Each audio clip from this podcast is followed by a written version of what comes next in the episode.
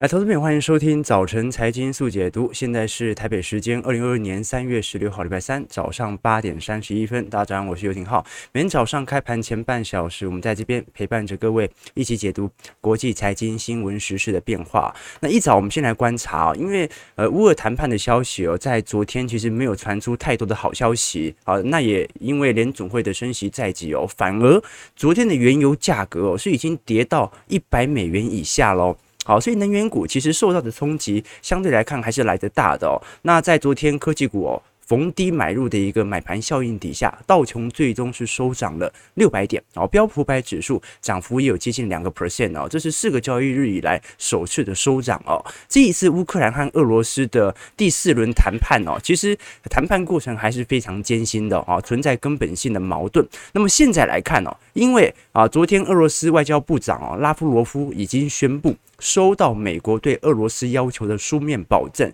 要求啊，这个美国制裁俄罗罗斯入侵乌克兰这样的一个事件，它在制裁名单当中哦，是不会涉及。俄罗斯和伊朗之间的交易哦，所以这似乎意味着哦，伊朗核协议的谈判哦，可能即将要谈成喽哦，这样的一个消息也导致了我们看到昨天原油价格哦呈现高强烈的崩盘，直接跌破了月线哦，好，这个如果我们从最顶点哦哦一百四十块左右哦往下来进行推论，很有趣的一点哦，这个 居然。原油价格已经进入熊市了，跌幅高达两成了，哈，所以很有趣哦。原油价格，布兰特原油现在大概在九十八块左右，结果啊，居然现在是原油的熊市啊，因为跌幅已经高达两成了。不过市场上最为关注的哦，还是啊，就是在今天晚上啊，联总会即将公布的利率决策会议哦。这一次呃，市场是预估升息一码，但市场上也非常啊持续的关注，到底联总会在升息后，对于后续几次的利利率决策，他会发表什么样的一个谈话？我们看到昨天呢、美国公布了二月份的 PPI 生产者物价指数哦，来到十个 percent 哦，也就是说生产者所接受的成本持续的进行升温。那以前我们跟投资朋友哦，呃分享过哦，正常的通膨传导因子哦，是先由原物料价格的上涨。传导到生产者的物价，那生产者物价最终会在一季到两季之后，逐渐的转移到消费者身上，到时候的通膨率就会跟上 PPI。所以，如果 PPI 没有见顶下弯的趋势，那么未来的一个季度很有可能还是能够见到通膨率再创高的可能性，这就值得大家来做一些关注了。其实这一次乌俄冲突哦，不止造成美国内部的通膨哦，其实美国各州啊所受到 GDP 的冲击也非常。明显，我们看到根据穆迪的分析哦，俄罗斯和乌克兰冲突的延长啊，也针对美国经济啊造成了广泛的冲击。几乎美国的所有州啊啊，影响当周 GDP 的比例啊，大概都介在一趴到二点六趴左右。我们看到最受影响的黄色区块哦，分别啊是呃左上角的华盛顿州，然后右上角的密西根州和这个。东南部的南卡罗来纳州哦，哦，这些州哦，我们看到密西根哦，它是标准的汽车汽车制造商哦，所以也因为之前受到电脑晶片的一个冲击，加上哦这一次因为乌克兰断奶嘛，哦这个惰性气体奶的缺乏，乌克兰哦。大概供应了全球接近八成，而这一些半导体厂它需要做激光，加上靶的价格也会直接影响到汽车制造商哦，因为靶是那种催化转换器嘛，啊，也是俄罗斯的主要的出口产品哦，所以对于密西根州的冲击是最为明显的哦。那接下来像是华盛顿州州和兰卡罗兰纳州哦，这两个州哦。跟俄罗斯和乌克兰出口最多的州啊啊，也是受到的伤害比较来得大。好，那其中哦啊，就以汽车零组件的冲击最为明显了。好，那这个是目前北美洲的问题哦。南美洲哦，昨天啊出现了一则报道哦，这则报道哦让市场上非常担忧未来阿根廷进行大豆出口的问题哦啊，因为昨天阿根廷政府啊全面停止大豆油以及大豆粉的出口销售登记啊，那加上哦。现在因为乌俄冲突啊，使得农粮价格居高不下，所以未来的涨势哦，让国际农粮组织啊非常的紧张。我们看到啊，这一次呃，阿根廷在二零二零年十月份的时候，我就曾经大幅度的调降。大豆等部分商品的出口税哦，哦，从当时的三十三个 percent 一路下调到三十哦。后来在今年呢，阿根廷确认国内可能产生粮食上的问题，所以必须优先自给自足哦。哦，那在这种状态底下，有没有可能导致大豆价格后续再有一个明显的喷出段呢？我们看到从二零二二年以来哦，黄豆价格、大豆价格的涨幅是非常之明显的哦。啊，其实呃，我们看到农作物价格哦，从去年哦，虽然是通膨年，但从去去年中旬之后就进入一个明显的下降格局，一直到今年的二月份哦，开始出现了明显的喷出段。所以在面临同样的压力底下，这就有趣喽。呃，市场上现在正在探讨一个问题哦，就是联准会和南美洲这些拉美的央行哦，它的鹰派程度其实不太一样。好，就是说现在呃，北美和南美有两个最大的经济体哦，分别是美国和。巴西股市嘛，那同样内部都出现了非常明显的通膨压力，但是在政策上，两个国家却有截然相反的立场哦。各位应该知道哦，在过去一段时间哦，巴西央行哦，这个升息已经升到天堂了哈。这个预估本周巴西央行还会再升四码一百个基点哦，好，所以最终最终它的基准利率啊可能会来到十一点七五 percent。好，你要想想看，十一点七五 percent 啊，这要怎么缴房贷嘛？啊，所以我们看到我为什么拉美央行升息的速度如此之快，而且呢，市场上哦，好像对于预测的一个问题啊，产生了相当大的一个区别哦。因为我们过去来看哦，这个从乌俄升级以来哦，联总会的加息周期哦，已经回落到一个月前的水平了。本来预估是升息两码，最终到现在只觉得会升息一码。但是在巴西哦，市场上不断的进行呃通膨预期的调升，为什么市场啊对美国的这种紧缩政策啊，看起来比较趋缓，但是对于拉美央行的升息措施啊，却是全力的做多呢？哦，这个就很有趣了。就为什么我们市场上看到乌俄冲突，会觉得啊，那联总会应该不会升息太过分吧？但是一想到拉美，我们就觉得拉美一定会升息的速度开始加快哦。那原因是这样的，因为在巴西哦，现在市场上对于巴西央行或者说新兴市场央行的做法的推论是哦。大家认为原油价格上涨啊，就意味着通膨会走高，所以哦，他们压住新兴市场。从前几次的经验呐，每一次汇率暴贬都引起债务危机，所以应该所有的新兴市场都会快速的升息。但是对美国就不一样了，大家也知道乌俄冲击以来哦，这个通膨的预期就不断的升高，但是你会发现哦，全球尤其是华尔街的交易员哦，会认为。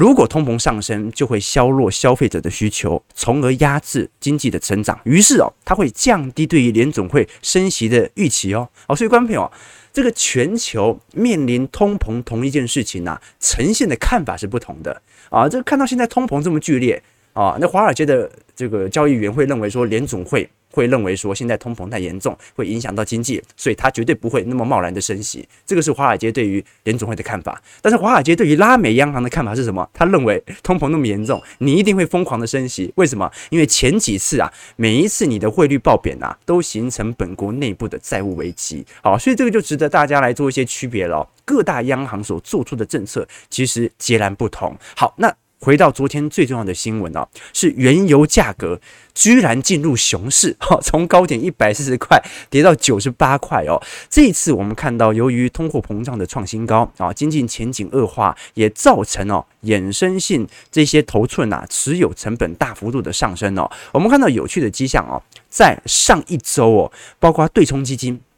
就国外的那些私募基金呐，还有其他的经理啊啊，基基金经理啊，已经卖出了六十种哦啊，这个差不多主要石油期货和期权的合约哦，其交易量如果换算真的桶数的话，有高达一点四二亿桶哦，哦，所以是高档爆大量哦，投资朋友哦，好，那是什么样的一个情况？让我们看到原油价格居然在短期内呈现高幅度的贬值，是不是因为市场突然觉得乌俄冲突即将瓦解，或者伊朗的核协议很快就要签了呢？我们按照目前哦原油的实际头寸来进行观察，会发现哦，其实没有太明显下滑的迹象。也就是说，从现货价格来进行交易，并没有发现一个啊令人可以观察到为什么原油价格高幅跳水的迹象。可是，如果我们从期权成本的波动度来进行观察，各位会发现哦，几乎已经逼临到历史的低原值哦，就代表着市场啊，不管是原油的做多者还是做空者啊，正在大量的进行平仓啊，做空的啊，当时已经被嘎到受不了了，所以他平仓了；做多的也觉得时间也差不多了，因为不管是做多者还是做空者，因为做的是期权呐，都有时间成本，他不可能抱一辈子好，所以哦。大量的平仓就导致大量的交易量，交易量开始高速的增高，这也使得原油价格开始回到一个正常的水平，炒作的热气正在减弱啊，这个是原油价格由于筹码面而开始有所回归的主要原因。好，那我们先看一下美国股市四大指数哦，昨天为了反映啊，目前原油价格通膨高涨所稀释的压力，我们看到美国股市四大指数是全面喷出哦，啊，道琼工业指数上涨五百九十九点。一点八二 percent，收在三万万三千五百四十四点。标普五百指数上涨八十九点三四点，二点一四 percent，收在四千二百六十四点哦。一样，我们看到哦，其实美国股市仍然在下方进行盘旋哦，而且你会发现呢，每日的波动度哦，近期开始有点加大，每天都是两趴三趴。我们再看一下纳指哦，哦，纳指上涨三百六十七点，二点九二 percent。收在一万两千九百四十八点哦，虽然昨天涨很多哦，不过各位还是看得很清楚哦，纳指仍然走势相当的疲惫哦，我们预估在下一周哦，半年线就会再度的贯破年线哦，哦，形形成六成死亡交叉。我们再看一下费半。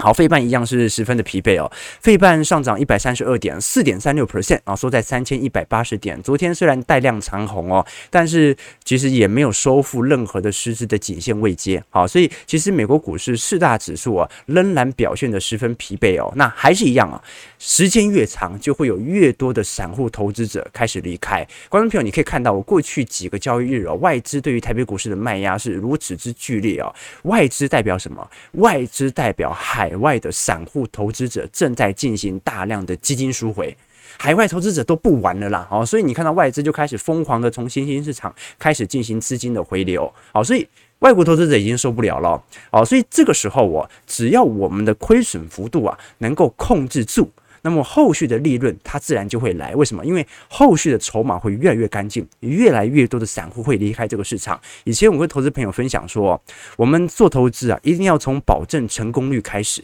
然后要学会控制亏损啊。大家一定要理解哦，我们做投资哦，不亏钱就是赚钱呐。你只要不亏钱，你赚钱就很快了啊。经所以很多人经常说控制亏损，让利润奔跑。其实后面一句都不需要，你只要控住了你的亏损，确保。股市在跌的时候，你还有能力留在这个市场，你所受到的冲击，心态上不会影响到你的工作生活的话，那基本上你后续的利润自然就会来。好，所以哦，如果我们用更高级一点啊，从心理上的思维来理解这个市场啊，你就会发现啊。从市场的群体性的反应哦，啊去适应这个市场，就会发现哦，你很能够享受在人群中赶来赶去的这种过程盈利哦。那周期投资赚的是什么钱？嗯，一方面是赚企业长期的利润财，一方面呢是赚取市场上贪婪。和恐慌当中的景气上的一个价差哦，所以这就是我们在做的事情，也是提供给各位观众朋友啊。好，所以我们要特别宣传啊，下礼拜六这个财经号角的听友会啊，线上直播就要展开了啊。如果是我们的会员朋友啊，记得不要再次报名啊，你会有一年份的收听权啊。同时，我们也会持续的来为各位关注一下，到底要怎么度过在今年第二季到第三季的行情。今年年末，美国股市会否极泰来吗？台北股市？现在还会补跌吗？还是就这样了呢？啊，稍晚来跟各位做一些分析哦。同时，如果你有特别的一些问题，也欢迎各位啊可以来信到我们的信箱当中哦。我们会在听友会一并来跟各位做一些解答。好，我们聊完美国股市的指数股票之后哦，我们现在拉回来聊个股哦。好，昨天很特别哦，昨天有一档个股创了历史新高哦。哪一档个股啊？波克夏啊，昨天居然创了历史新高哦！这一次，呃，波克夏在盘中创到了历史新高哦，啊，接近盘中我记得有到五十万美元哦。哦，我们看到二零二二年呢、哦，这一次波克夏呃 A 类股上涨了九点五七个 percent 哦，远远跑赢标普五百指数下跌十二个 percent 哦。所以现在波克夏的绩效哦是领先标普五百指数二十一个 percent 哦。好，投资朋友开始好奇了，怎么可能会发生这种事情？观众朋友。如果加权指数跌了十个 percent，你觉得国泰金、富邦金能够正成长吗？很难想象。为什么？因为它跟波克夏一样啊，也类似寿险业底下的庞大的呃资产呐、都是取决于全球的行情。所以，我们看到波克夏的十三 F 啊，上一季所公布的十三 F 啊，它最大的成分股是谁啊？是持有百分之四十六点八 percent 的苹果啊。所以，照理来讲，观众朋友，我们看一下苹果股价，苹果股价从今年年初就走了一个非常明显的下降区间了。虽然现在才刚跌到年线附近，但是这个跌幅，然后占了波克夏。啊，总体权重的有接近四成六，怎么可能苹果跌成这样？然后播客下股价居然创历史新高呢？好，所以哦，我们要真实来跟各位做一些分析哦，也是投资朋友啊不断在跟我询问的哦。很多人说哦，是因为波克夏最近不断的呃，在过去一季当中哦，不断的增持西方石油哦，因为原油的概念股。可是各位要知道哦，它增持这一档个股的比例根本就不足以抵挡过苹果占的比例所形成的卖压，而真正形成波克夏股价大涨的原因是什么呢？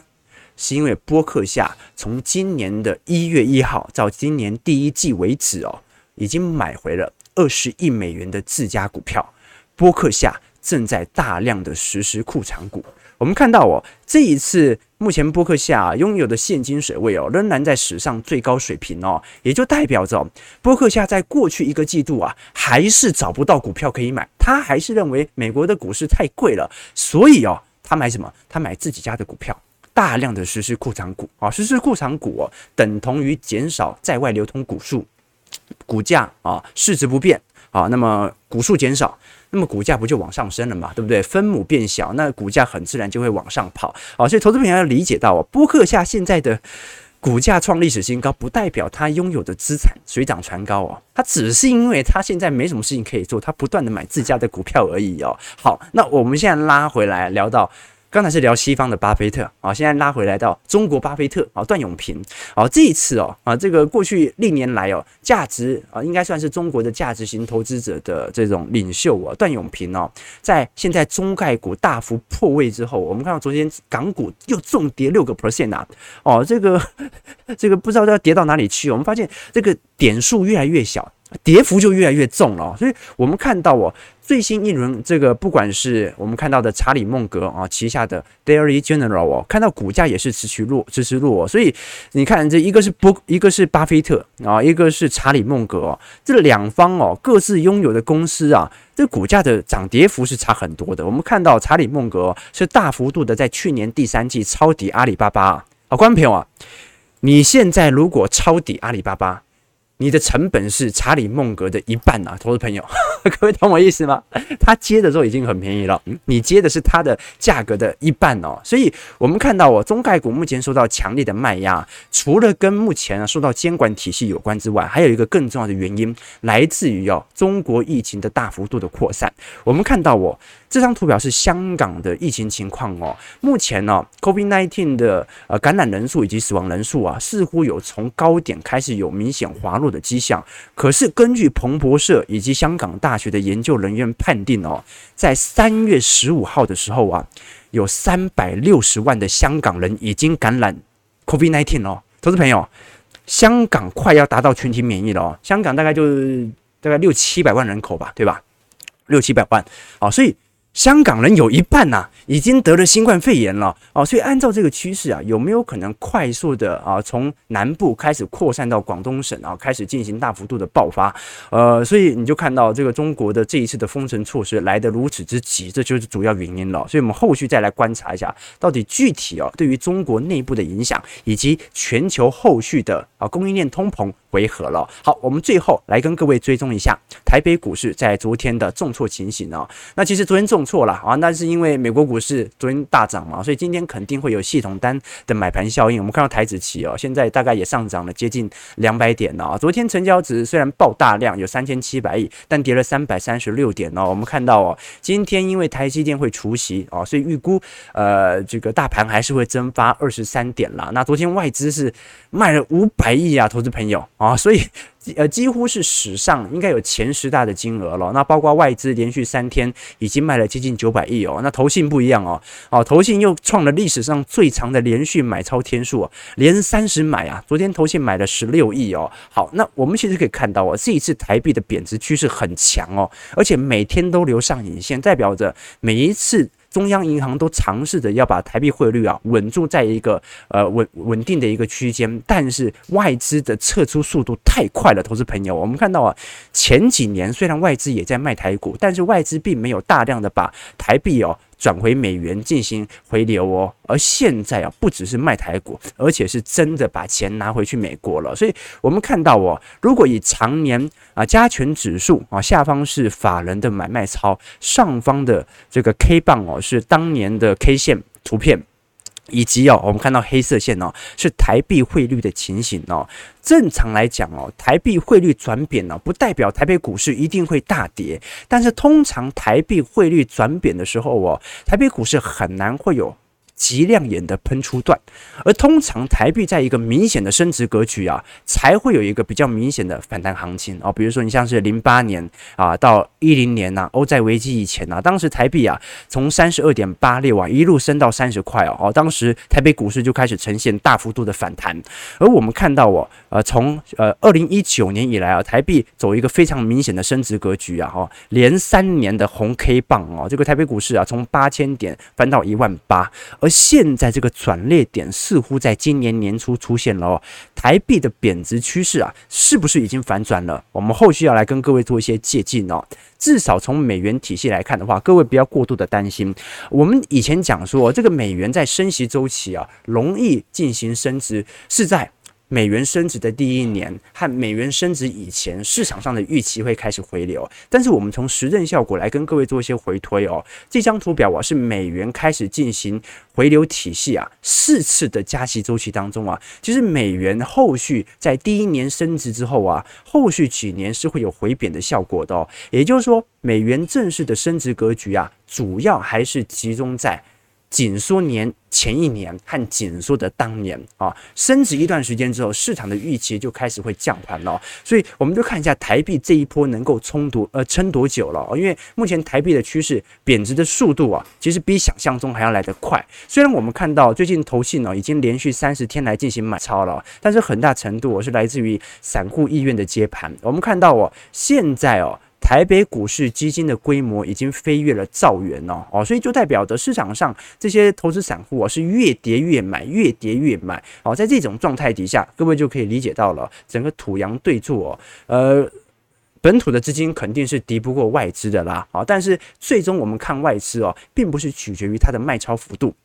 而取决于它把股票卖完之后。台币转贬的幅度，前两年它也在卖，台北股市还不是一样照创新高，所以外资卖不是重点，外资卖有没有把它卖出来的台币换成美元才是台北股市哦，在中长期有可能形成的方向。好，那昨天金融股哦，新光金也后续召开了法说会哦，这一次新售哦，去年的投资报酬率哦，仅仅只有三点七个 percent 呢。那也由于啊，哦，这是新光金，由于对于俄罗斯的破险部位相对来看比较高哦，这一次也陆续了针对相关的二债进行认类哦，大概是三十亿左右。那我们看到，其实新光金近期的股价做了一个非常明显的回落啊，好，守在。年线附近哦，那其实这一次呃，星光金主要的子公司还是以星光人寿作为主要的营收来源哦。那由于哦，国际版的债券所占的固定收益相比来看是比较来得大的哦，所以我们后续还是要观察一下哦，因为星光金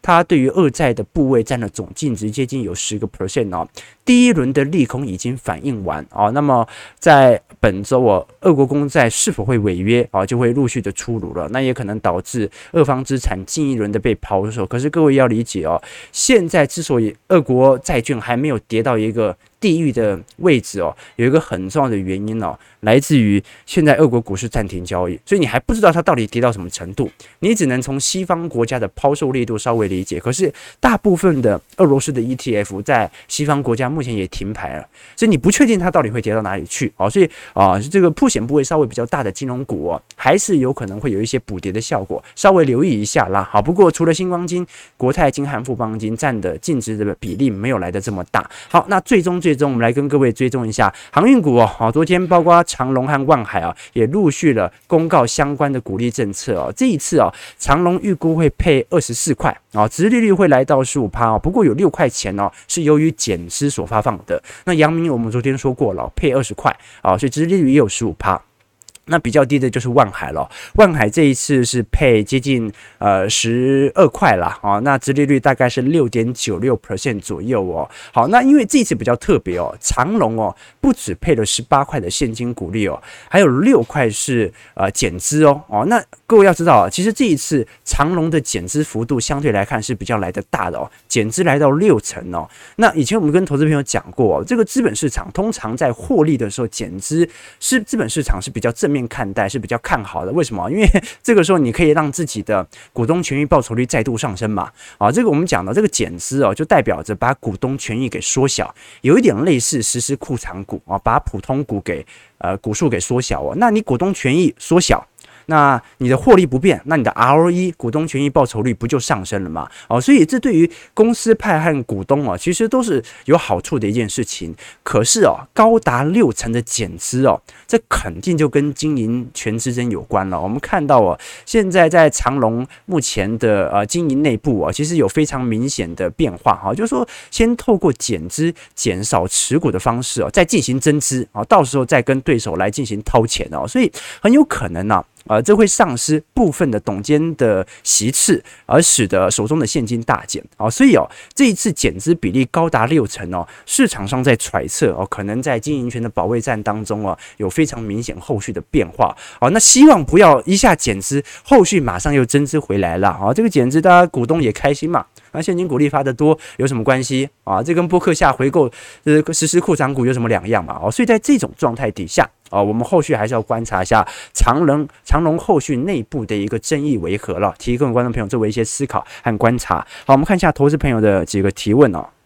OK，这个哦，大家都阳明都跑了哦，大家都跑了是不是？OK，这个。Mr. Wu 说，台股融资余额持续攀高哦，没错哦，没错哦，所以各位可以理解啊，各位理解啊啊，现在大家都是拼命的接外资手上抛过来的货，那你说外资会卖到什么程度呢？哦，我们一样从刚才的这个年 K 线来观察，这个外资的成本价，观众朋友啊，你看底下红 K 啊，就是外资的买超当年度的幅度啊，你看差个大概也就八九千点，对不对？然后外资在二零二零年之后啊，就大幅度的进行卖超，所以。外资买在八九千点，卖在一万五千点以上。然后呢，外资过去的成本价台币都买在三十二块，现在二十七、二十八，不止赚到了股价，还赚到了汇差哦。所以外资不管怎么卖哦，它就算一路卖卖卖卖到一万五千点，它都是赚钱的啦哦。所以各位投资朋友要理解到啊，这个外资哦，它不仅是全面系统单的赎回，还包含着。啊，它其实从历年长期的布局啊，已经尝到了不少甜头，不止赚到了现金股利，也赚到了价差，也赚到了汇差。好，八点五十九分呐、台子期现在上涨一百七十五点左右。感谢各位今天的参与，如果你喜欢我们的节目，记得帮我们订阅、按赞、加分享哦。我们就明天早上八点半早晨财经速解读再相见。祝各位投资朋友看盘顺利，操盘愉快。